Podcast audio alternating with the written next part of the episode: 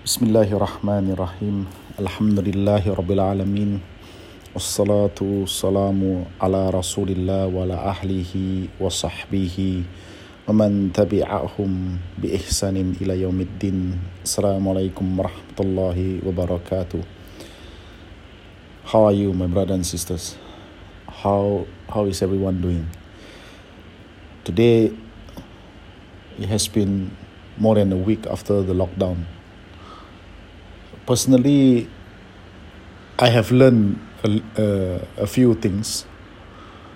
Um, number one, I have learned to to eat only when it's necessary.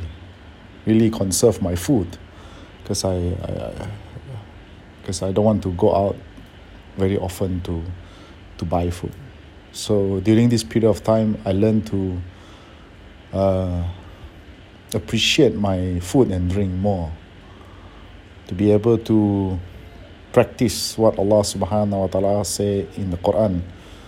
Kulu washrabu wa la tushrifu. Surah Al-A'raf ayat 31.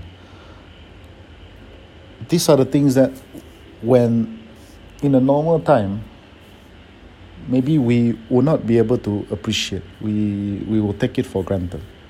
But times like this it really make us think about actually we don't really need a lot of food and drink to survive. We can actually live with a minimum food. In fact, I thought I would gain weight, but I actually have lost weight. Alhamdulillah, you know. Uh, because of this, also I started to uh, to to spend more time exercising at uh, at home uh, in the normal days, I, I won't have the time because I, I've got to work, go out, and by the time I come home, it'll be late at night. But now, now that I, I work from home, I have all the time to, to exercise and eat the minimum. Alhamdulillah, I feel more lighter and, and I can think better. Alhamdulillah.